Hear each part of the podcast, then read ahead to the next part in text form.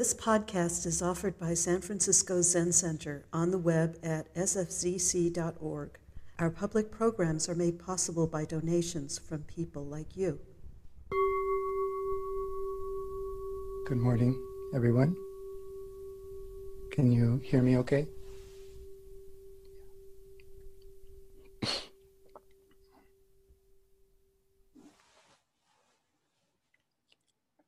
So thank you, Kodo, for the kind introduction, and thank you, Nancy and David, for the invitation to speak here at City Center. And Nancy recently spoke at Green Gulch, so-called Green Gulch, Zoom, and uh, shared with me she kept thinking of herself as uh, being in the barn here, the barn Zendo. In her mind, she knew, you know, it's just another Zoom, um, but she pictured herself in that old hall, and I'm finding the same this morning with you all. Picturing myself on the seat in the Buddha hall there with the streaming light and the floor worn smooth from so many decades of daily practice. So a nice thing in the past about speaking at City Center is that I could use the exact same talk that I'd used at Green Gulch or Tassara.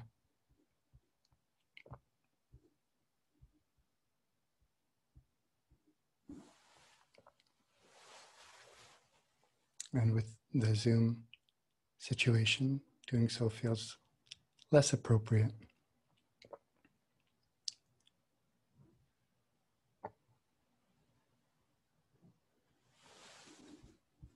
Wanting to figure out how to include you all on my screen as though we were in that hall. I see many of you familiar faces and newer friends. Well, thank you for being here.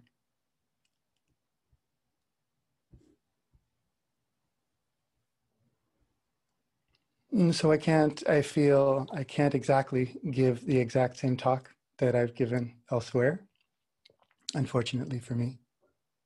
Um, but the talk that I gave a couple of weeks ago at Green Gulch, the theme of that talk still is very much alive for me.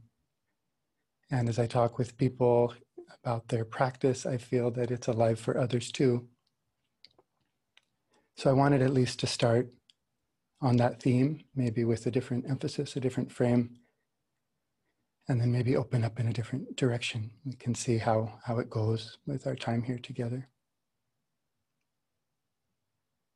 So this theme that I've been feeling and turning, and sometimes amazingly even actually practicing with, is a feeling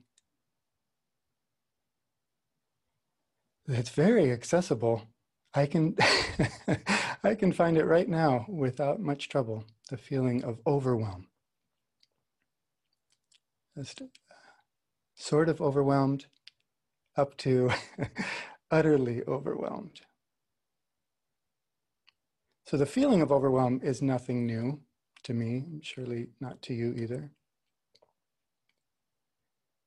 Practicing with overwhelm, seeing overwhelm as practice is a little different than just being overwhelmed.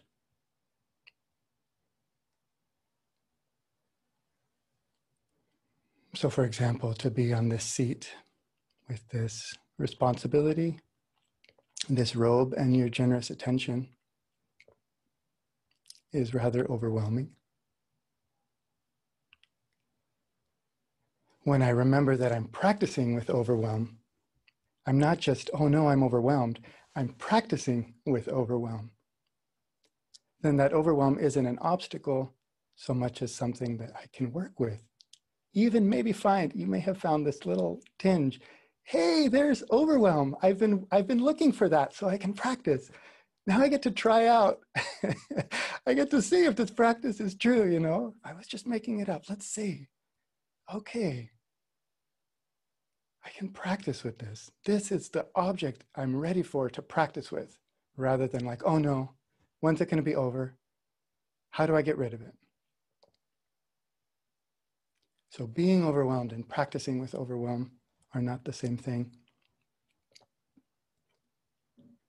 I've noticed that in myself, and I notice, I, I think that other people have that feeling being around me. That little question, are, we see that you're overwhelmed. And we wonder if you're practicing with overwhelm and seeming overwhelmed, or just being overwhelmed.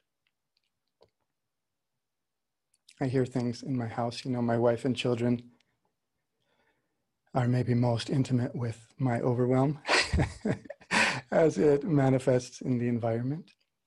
Geez, Papa, relax. Papa's so tense. So we see that you're overwhelmed, but we're not sure if you're practicing with the overwhelm. Maybe you are, but let's check. I was remembering a story that Ed Brown, uh, our, our friend and longtime uh, Zen Center, a priest and disciple of Suzuki Roshi, Ed Brown, talked about um, being in the Apple store back when a person could go into such a place. Uh, being into the into the Apple store, which is an overwhelming, for him, was an overwhelming experience. And so he was standing there kind of in the doorway of the Apple store and said to the clerk, "I'm feeling overwhelmed." And the kind clerk said, "You should take up meditation. You should try meditating." So the clerk noticed that he was overwhelmed, but wasn't sure that he was practicing with it. Of course, he was practicing with it, but it was. And I don't know if that reminder helped him remember that, oh, I'm not just overwhelmed, I'm practicing with overwhelm. I think right already to say I'm overwhelmed is already practicing with overwhelm. It's already, this isn't just how I am.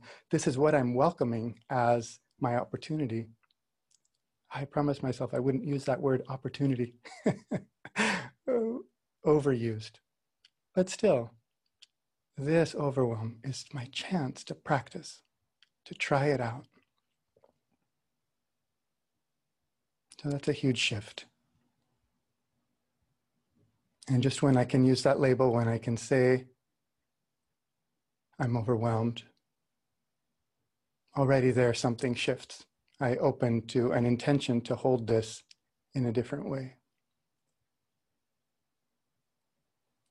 Not just get out of it or complain or wait it out.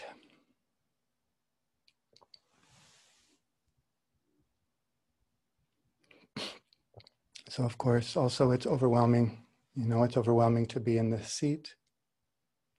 It's also overwhelming, for example, when the sun doesn't come up. There's an expectation, right? We talk about, well, what were you expecting? I was kind of expecting that the sun would come up on Thursday, Wednesday, whatever it was. Forgive me, you know, for holding to my expectation, but I just, I, I did expect that. And it's a little overwhelming that, that it didn't rise.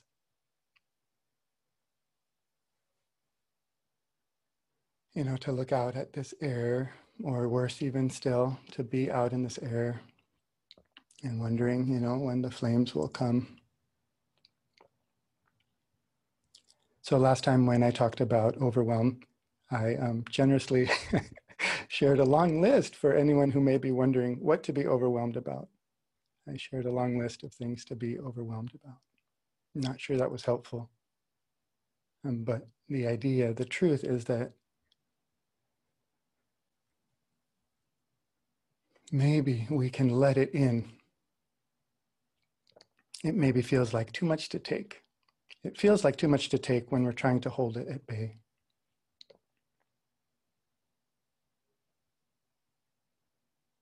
And it feels like too much to take when we think that if we let it in, we're going to need to hold it in. If we let it in, we'll be stuck with it forever.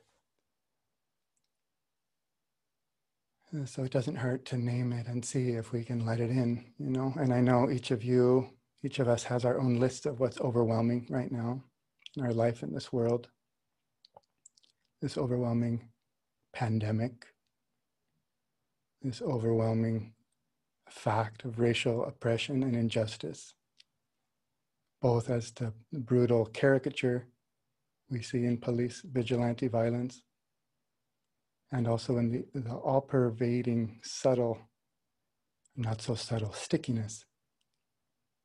I see it like a layer of ash, you know, this thin layer of ash coating everything. And of course, this climate catastrophe is overwhelming. It's overwhelming, this world where our kids are afraid to get close to each other. They get a little close and say, ah, too close. The kids are afraid to get close to each other and know all about the A Q I. You know, it's one hundred eighty-two. And their go bags. And tragically, you know, I'm really feeling the um, coming to see school as, as maybe many in the global family do, coming to see school more like an erratic luxury rather than this reliable baseline of life. School sort of shutting on and off like the power.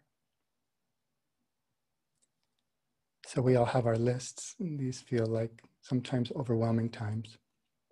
And it's good to let it in, to let it be named. And it may be, you know, in a way, this is the Zen proposal, is that it may be a little less overwhelming if and when we stop pushing it away.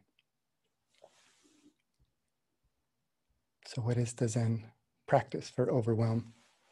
How do we meet this emotion and state?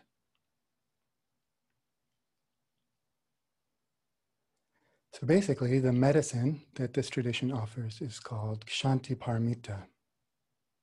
It's the practice of inclusiveness, the practice of including, welcoming, allowing things in.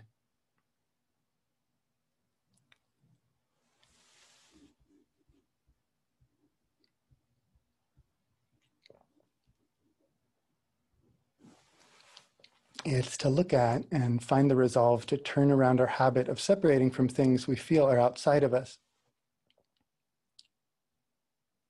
To turn around our habit of imagining and experiencing the world and all of its burdens and pains as outside of us and impinging upon us. It's our capacity to be with difficulty without turning away. There's an author I've been reading who calls it to stay with the trouble. And we stay with the trouble, that's Kshantiparamita, so that we can respond skillfully to the difficulty.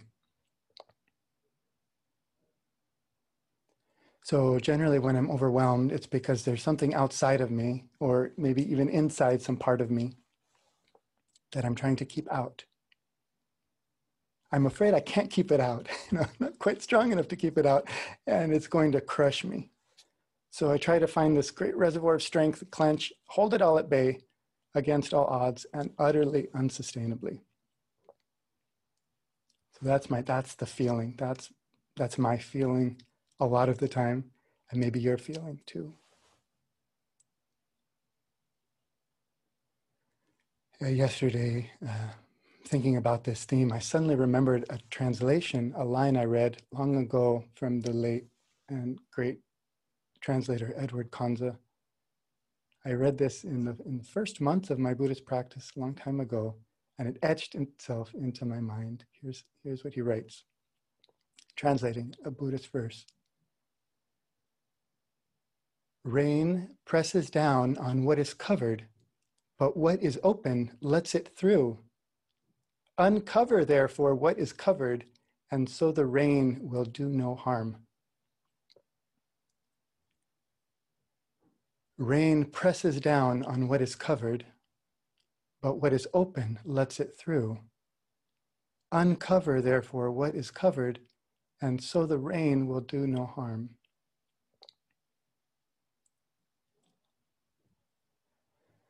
So trying to chase down the source of, of these words from Edward Conze, as best I can tell, I think it's, uh, to me, beautiful and profound. Um, translation of a, an early Buddhist text that actually means uh, something entirely different, maybe even the opposite. And I've, I've been in this bind before, you know, that my, my favorite Buddhist quotes seem to be the apocryphal or outright mistranslation. But, you know, they last, these mistranslations, these creative, uh, revelatory misunderstandings seem to last in the tradition. There's old ones and there's new ones, because they carry some wisdom. So of all of the textually correct, but not so inspiring things that I've read, there are these, I think, textually incorrect, but deeply inspiring to me, uh, words of Edward Conze. Rain presses down on what is covered, but what is open lets it through. Uncover, therefore, what is covered, and so the rain will do no harm.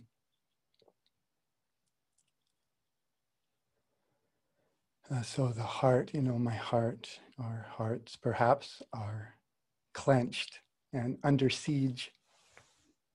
Uncover, therefore, what is covered. Allow it in, and let the flower of the life force bloom in that opening, in that openness.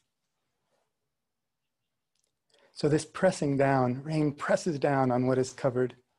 That's like this feeling I, I call overwhelm. Feel it pressing, and I try to push against, keep it out. Batten down the hatches, reinforce the timbers. Be strong, you know, but we're not strong enough. So, tragically, since we can't keep it out, but can't bear to let it in, uh, the main tool we have left in our ordinary way of being is to collapse and to turn away.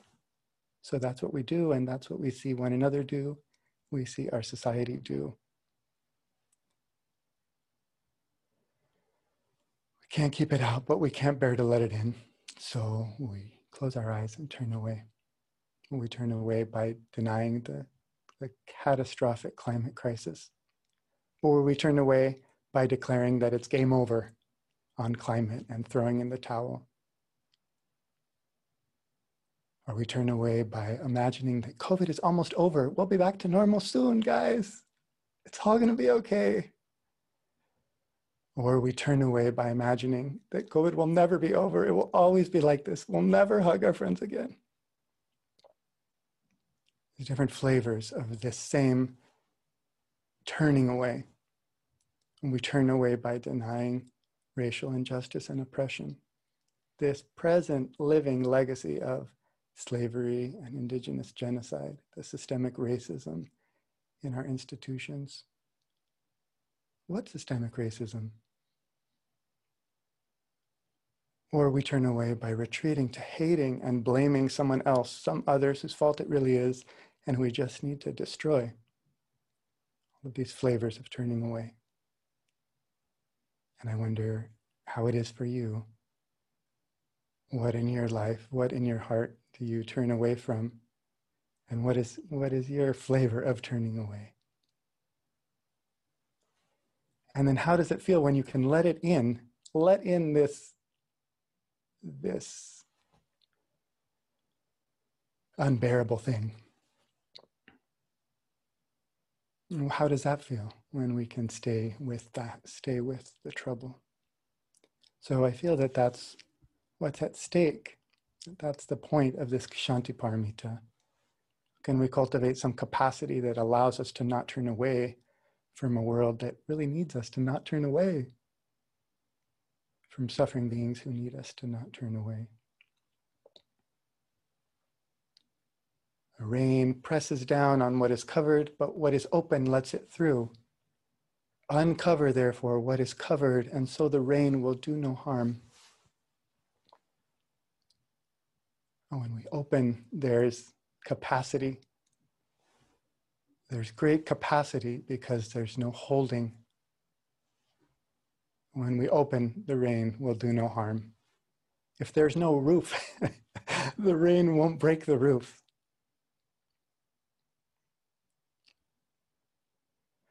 So if you take the image too literally, of course, then unfortunately it's not really true. And um, a lot of, you know, our religious images, a lot of the images of our practice have this problem of just not really being true if we take them too literally. The rain can do great harm, roof or not. So I feel those in Louisiana and Texas praying for us here in our time of great fire. And so we pray for them, you know, in their time of great floods. We know the rain can do great harm. And architecturally speaking, a good roof is generally a better than no roof. So practically speaking, practicing vulnerability, I think that's what I'm talking about at its core, is this practice, this healing, vital practice of vulnerability. And yet, practically speaking, practicing vulnerability is not always, outwardly especially, practicing vulnerability is not always safe or wise. And we need to hold and practice with these images without taking them too literally. And holding them in a way where they lose their truth, their life. Uh, so the men in the Buddha Dharma Sangha at San Quentin have helped me come to appreciate both sides of this vulnerability, uncover what is covered, and then there's no harm.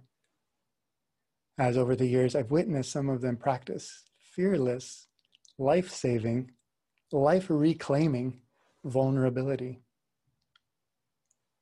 I say fearless, you know, but what the, what's inspiring isn't fearlessness, it's the courage in fear. So this courageous vulnerability, I think of a Dharma brother inside who always sat zazen with his back to the door. He, he, he picked the seat so that his back would be to the open door. And he shared with us that this doing so as a practice was working against his conscious, deliberate working against this lifelong training of always sitting defended. Sit with your back to the corner and the car parked facing out, you know.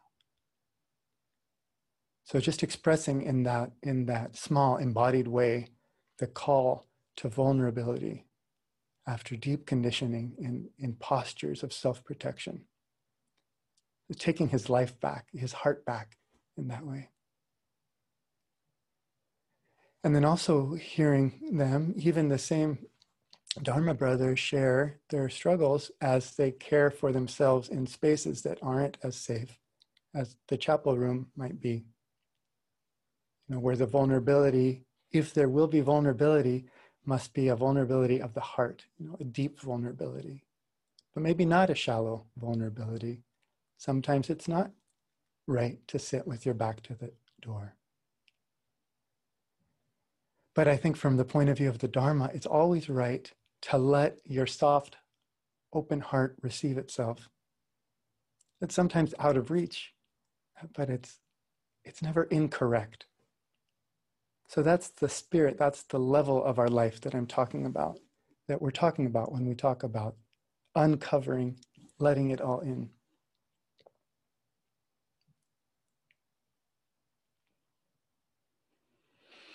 So I don't have the idea or, or offer a teaching that outer vulnerability is always correct. And likewise, the house that I live in now has a roof. And I'm really grateful for it, and I hope that it holds. And, and I do have the idea, and humbly and with all respect share with you today that there's a deep meaning and deep opportunity for all of us in opening, allowing it all in, even if it has to be just in a deep and even secret sense. Our practice is about opening, uncovering, allowing in. So in the Buddha Dharma, it's taught and confirmed by our deep experience that we are better off vulnerable. Even if society tells us otherwise, and even if sometimes it hurts, we're better off. During the great koan, our ancestor Yunmen says, a body exposed in the golden wind.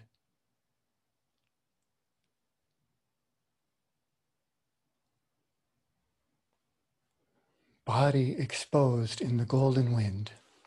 It's an image of free and open and exposed, completely vulnerable. So the monk asks, how is it when the tree withers and the leaves fall?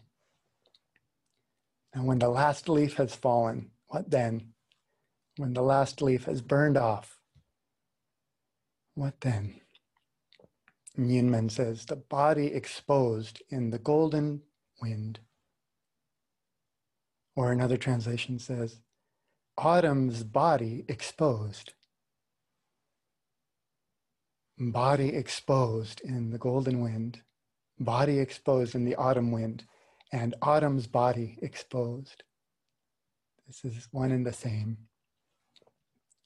This body, not, not bracing against the wind, this body exposed in the autumn wind is autumn's body exposed. Right then and there, you know, when we stop protecting. Exposed the body in the autumn wind. The body is autumn exposed. So this is the basic spiritual attitude of our practice. And unfortunately, it's easy to misunderstand. And please, if you're feeling tempted to misunderstand, uh, please resist the temptation to misunderstand. This has nothing to do with being a pushover. There's nothing to do with pretending to not exist. It's just this teaching of the body exposed to the autumn wind, autumn's body exposed. So Suzuki Roshi shows and shares the same practice, makes the same point in a short teaching from nineteen seventy. fifty years ago. And there's a little bit of video of it, and I showed this short clip in my last talk, and I so love it, and I wanted to show it again today. Those of you who have seen it before, I may not regret uh, hearing his words and feeling his presence again.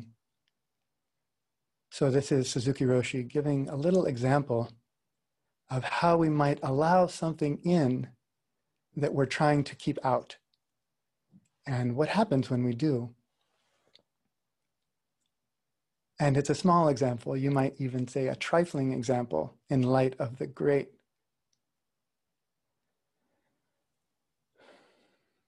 pressures we face. But it's a small example that offers a deep insight, a way of practice that we can carry, carry forward, that we can live out as we meet the, the big examples.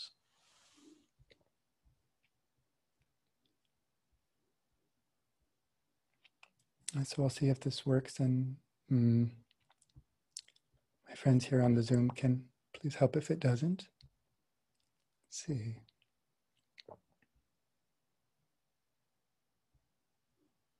Okay. Maybe you see Suzuki Roshi.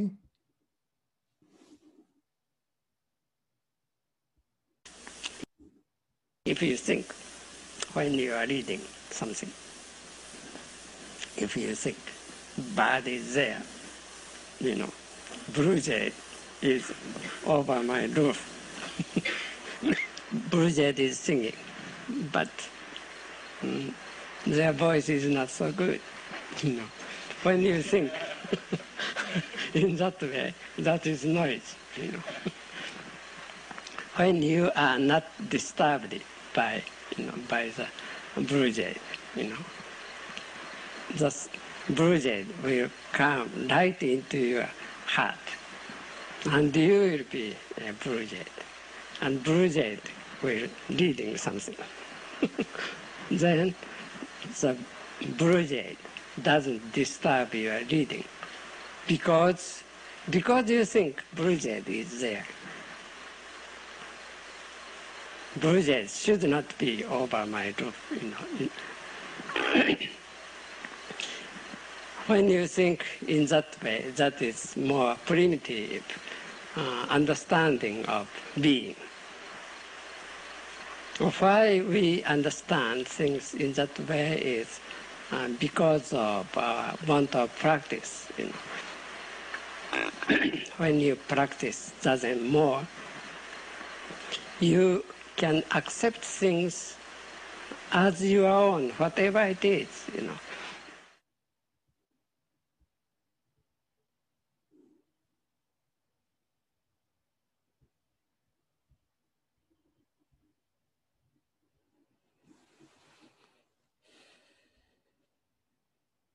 Did that come through? Maybe even right into your heart as your own.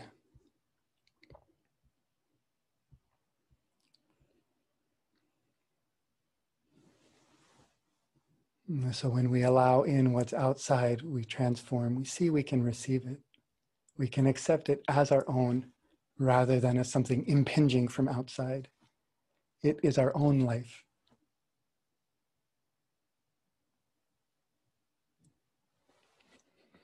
It's not something to hold at arm's length. It is in us. It is us. The body exposed to the autumn wind, then it is autumn's body. Open to the blue jay. The blue jay is reading. It's the blue jay using our eyes. So this thing that we're holding at bay is just our own true life already. It's not outside our life. We can accept it as our own.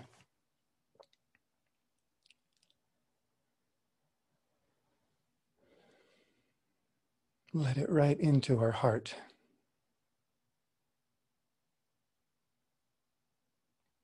So I've been endeavoring to practice that as I feel these surges of overwhelm and collapse. Trying to name that, see what I'm holding out, and let it in.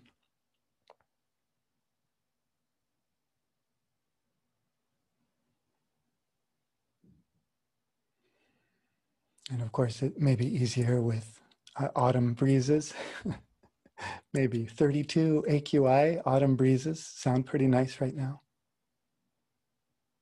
Squawking blue jay even. And so maybe it's easier with birds and, and breezes, but it does work also. It holds, it is sound. The principle holds too of smoke, of painful feelings, of the great suffering and cruelty in the world. So we start with birds and breezes. We don't end there. We can hold all of this. You know, this is our Buddha nature, our vast, deep Buddha nature can hold all of this. So how do we let it in? Dare we let it in? One of our incarcerated Sangha members wrote uh, to share with us the image of of a bowl he was crafting. He was crafting in his heart a bowl for each of the tragedies in our world and in his life that he, he noticed he was not letting in. I'm gonna make a bowl for each one so I can bring it into my heart and be with it. Let it in, uncover therefore what is covered, and so the rain can do no harm.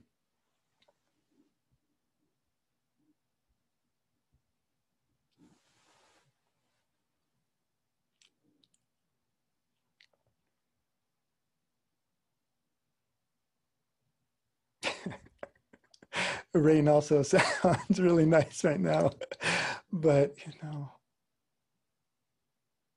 imagine, imagine with me, the rain pelting down, and we hear in this Kshantiparamita, this call to walk free and naked in this rain, in our heart at least, perhaps. Sometimes, you know, the rain suit is not helping.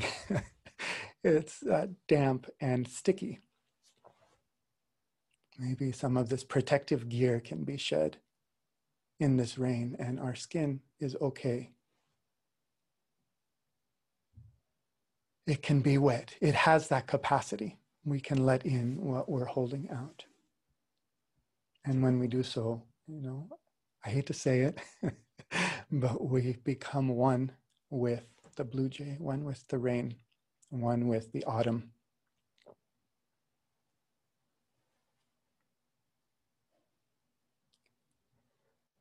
Uh, so to practice in this way is to receive and transform. These are the words that Thich Nhat Hanh uses when he talks about the same practice. He says this is the practice of receiving and transforming.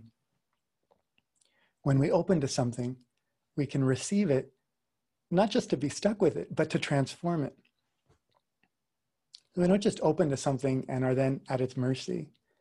We open to something as, the, as our response, as the basis of our response. And in that opening, it's transformed. We're transformed with it. So here's a metaphor uh, that Thich Nhat Hanh uses and that I shared the other day and, and I continued to turn and wanted to share again. He says,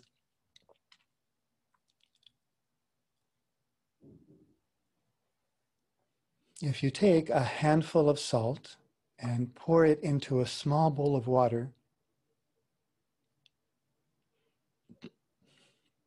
the water in the bowl will be too salty to drink. If you take a handful of salt and pour it into a small bowl of water, the water in the bowl will be too salty to drink. So of course, if you're offering some water to someone uh, in a bowl, small bowl, and then someone uh, wants to dump a, a handful of salt in, you will be very worried. But I need to offer this water, and if the salt comes in, it will not be drinkable. But if you pour, Thich Nhat Hanh continues, but if you pour the same amount of salt into a large river, people will still be able to drink the river's water. Because of its immensity, the river has the capacity to receive and transform. So the bowl, you know, is afraid of that handful of salt. The bowl can't allow it because then how will it nourish? The river does not need to, to resist in the same way. And of course, the rivers meet their capacity eventually. We're finding that painfully true. And yet the image holds. Because of its immensity, the river doesn't need to reject this handful of salt. It can receive and transform. It can still nourish beings. So what if we could grow the capacity of the receptacle instead of just making sure no salt comes in? What if we can grow the capacity of the receptacle to receive it? What if the bowl that is our capacity could become a creek or a stream or a great river, that we could absorb this and still nourish?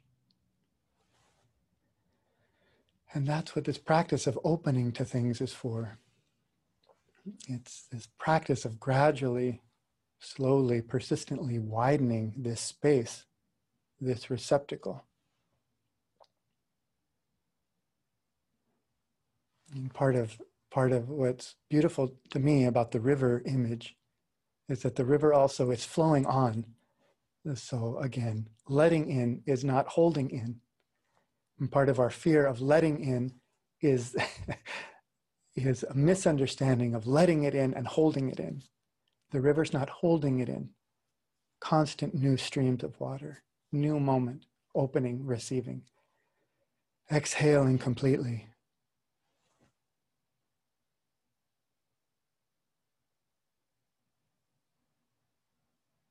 All the leaves dropped off in this long exhalation.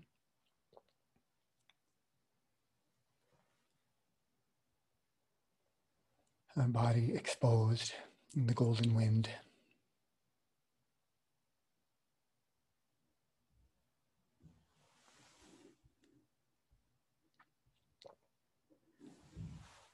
So I just wanted this morning to recommend and share and invite and encourage this practice of welcoming what you are right now holding at bay. So we notice what we're trying to keep out. And sometimes it's just one part of ourselves, trying to keep out another. We might feel it in our body, braced and protected against the world. We don't need to judge this. This is totally beyond right and wrong, and good and bad. We don't need to reject or justify this posture if we're taking it, but we notice it. We notice how it feels. We can, we can allow this thought, I would like to practice with this.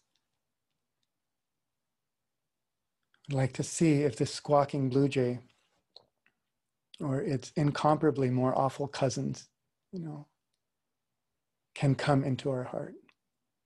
And then, you know, if we can stop fighting and holding and getting exhausted, but let it into our heart and then see what response comes from that.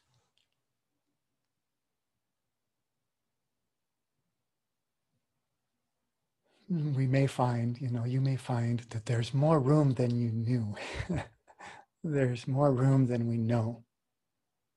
There is in each of us, this is the Buddha's teaching, there is in each of us a great depth of water, a great capacity to receive that we hadn't fully realized. It's our Buddha nature. All of this room to receive and transform great suffering.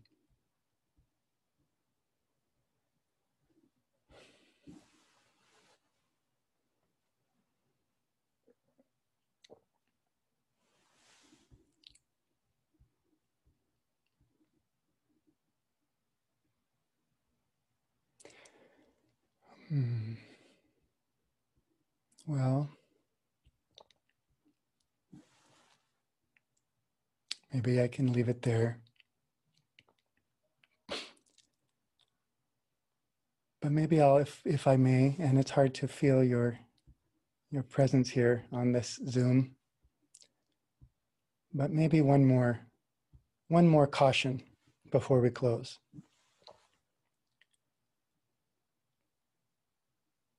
There's a risk.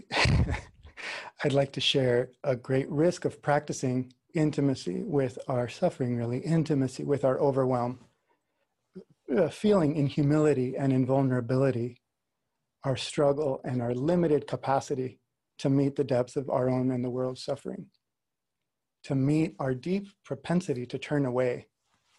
As becoming intimate with this creates a serious risk of stumbling upon great compassion. You may accidentally come across great compassion for others, like genuine compassion for all living beings, which is a terrifying thought and a queasy feeling, uh, and maybe profoundly destabilizing even. Uh, so, you know, do this practice at your own peril. This happened to me the other day. Yeah, just a glimpse. Don't worry. uh, I'm trying to shake it, you know, this glimpse of genuine, universal compassion for all living beings based on my own intimacy with my struggle and overwhelm. Great compassion for all living beings. Maybe disorienting.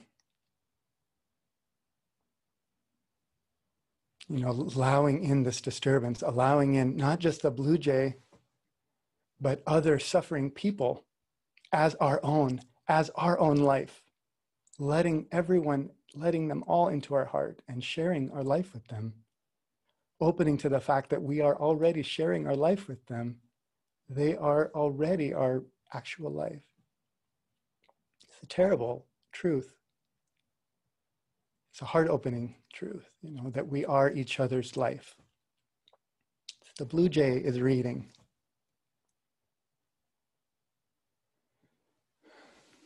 So no one is left out of this great compassion that we might stumble upon.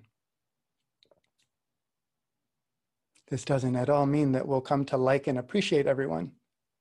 Another um, phrase etched into my mind is a famous line of Doctor King. I'm so happy Jesus didn't say, like your enemies. I find it pretty difficult to like some people. I'm so happy Jesus didn't say, like your enemies. you know, this great compassion we stumble into through this practice um, may not be affection or appreciation. Doctor King calls this, you know, conflation of liking and loving, affection, emotional bosh, and great compassion. You know, it's ludicrous, he says, slams it. This idea that he would or should like or feel anything sentimental or affectionate for the people trying day and night to destroy him, to bomb his home and threaten his children and block any progress towards justice. He does not like these people. They do not deserve our affection. But great compassion includes them totally.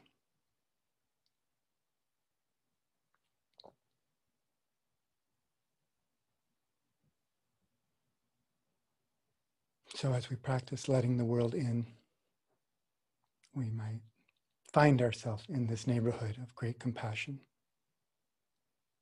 So you might watch out for that. Open to that too, you know.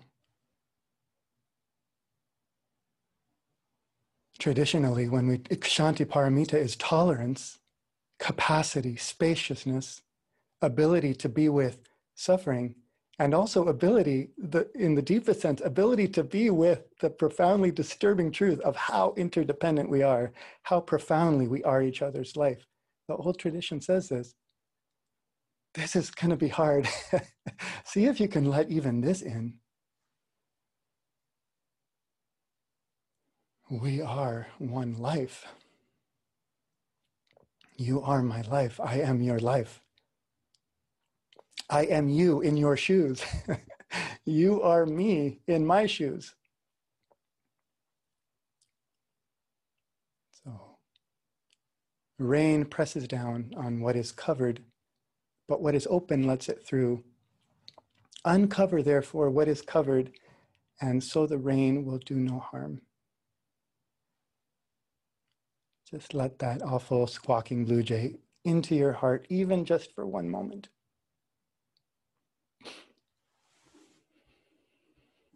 So thank you for your kind attention this morning.